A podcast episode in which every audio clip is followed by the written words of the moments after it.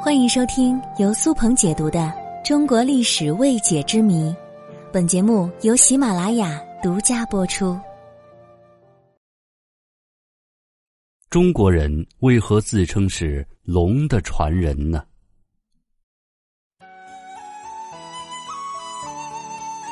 遥远的东方有一群人，他们都是龙的传人。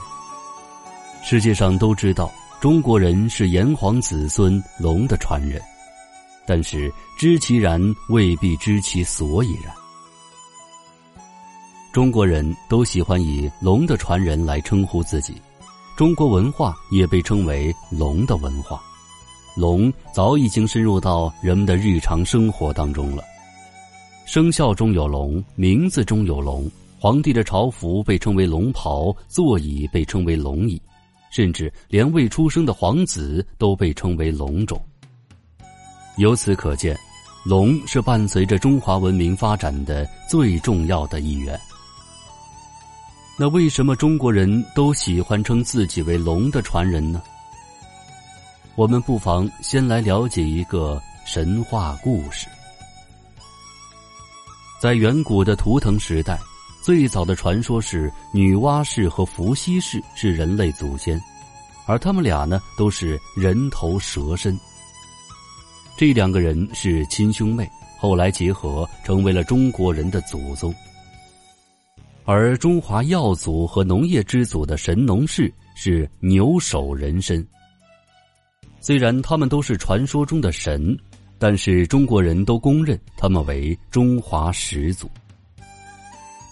后来，皇帝击败了以牛作为图腾的蚩尤部落，逐渐的吞并周边大大小小的部落，形成了大一统的华夏族。部落统一了之后，人们就先要确定一个统一的图腾标志。在远古社会，由于生产力极为低下，人类在严酷的自然环境里生存，既不能独立支配自然力，也无法解释自身来源。于是，对自然界充满了幻想、憧憬乃至畏惧，更是崇拜各种比人类更为强大的自然或超自然力量，因此也就产生了图腾。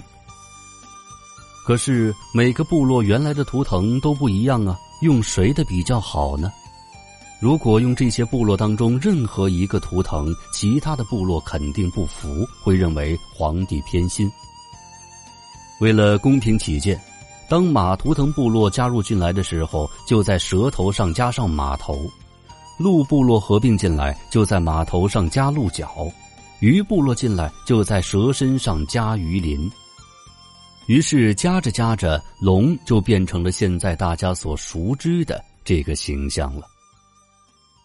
龙的形成体现了民族平等和民主，部落不分大小，合并进来就亲如一家。这是优秀民族文化的创举，直到今天，各族人民大团结仍然体现了这一个光荣传统。所以说，中国人之所以喜欢自称为龙的传人，乃是因为神话传说和我国古代的图腾。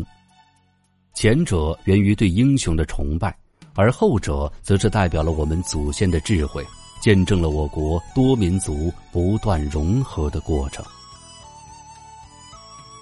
在中国神话当中，龙频繁出现，它成为了开天辟地的神，帮助皇帝统一中国，又力保大禹治水，为千千万万人民造福。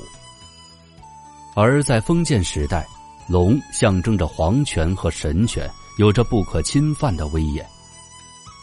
而在科技飞速发展的今天，龙成为了一种吉祥物，飞入了寻常百姓家。人们舞龙、赛龙舟、猜灯谜、猜对联，图画当中龙成为了不朽的主题。龙的神圣不可侵犯以及它的象征意义，早已深入到每个中国人的骨髓。龙集日月之精华，汇天地之灵气，具百兽之形，兼包容四海，吐纳百川之胸襟，在新的时代更被赋予了新的生命。它不仅是中华民族的象征，还是中华民族的精神图腾。